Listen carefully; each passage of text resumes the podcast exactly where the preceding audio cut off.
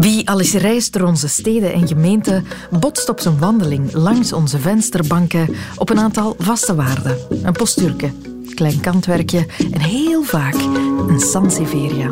Weinig planten die zo geliefd zijn als de Sansevieria. Maar hoe komt dat? Waar komt die vandaan? Ik ben Sophie Lemaire en dit is een snelle geschiedenis van de Sansevieria op onze vensterbank. Ik vroeg het aan presentator en tuinaannemer Bartel van Riet en hij nam me meteen mee naar de vorige eeuw. Uh, ja, er is eigenlijk een, een, hele grote botanische stormloop geweest uh, rond 1900. Die staatshoofden, koningen, keizers, weet ik veel wie, die stuurden massaal alle wetenschappers op pad naar de kolonies om te gaan zoeken naar planten die iets met rubber zouden kunnen te maken hebben, of vezel, of iets dat kon gebruikt worden.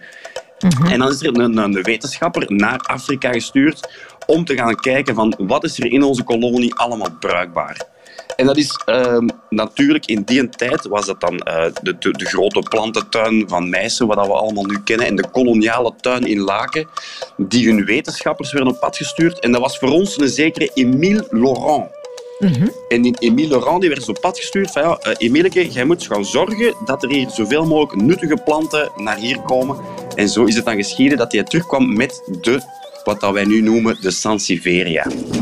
Je hoort het goed.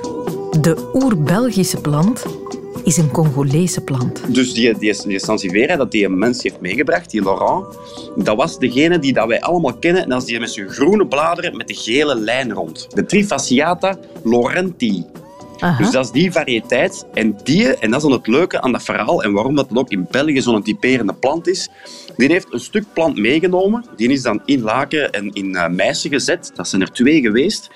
En elke plant in de wereld met een geel lijntje komt van die plant.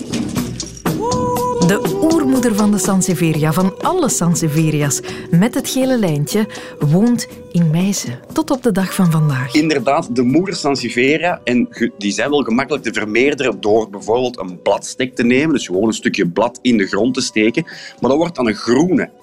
Als je die plant gaat scheuren, dus echt uiteentrekken om dan twee planten te hebben, mhm. dan houdt dat nog altijd die gele lijn, want die plant verandert eigenlijk niet. Dus DNA-gewijs mhm. zijn dat allemaal klonen van diezelfde moederplant overal ter wereld.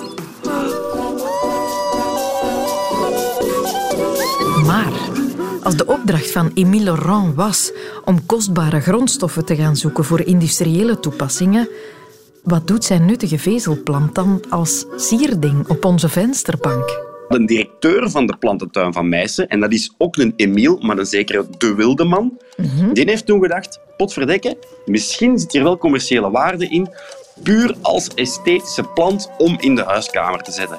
En zo is dus effectief vertrokken. Die plant is vermeerderd, is gecommercialiseerd. En op die manier heeft hij eigenlijk vanaf 1904 zijn intrede gedaan in de Belgische huiskamers.